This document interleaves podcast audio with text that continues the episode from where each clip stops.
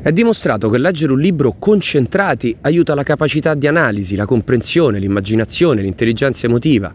Solo che da quando sono usciti i media digitali noi ci siamo abituati allo skim reading, che vuol dire leggere veloci per sommi capi, saltando qui e là pezzi di testo per arrivare prima alla fine. Che cosa succede quando facciamo skim reading?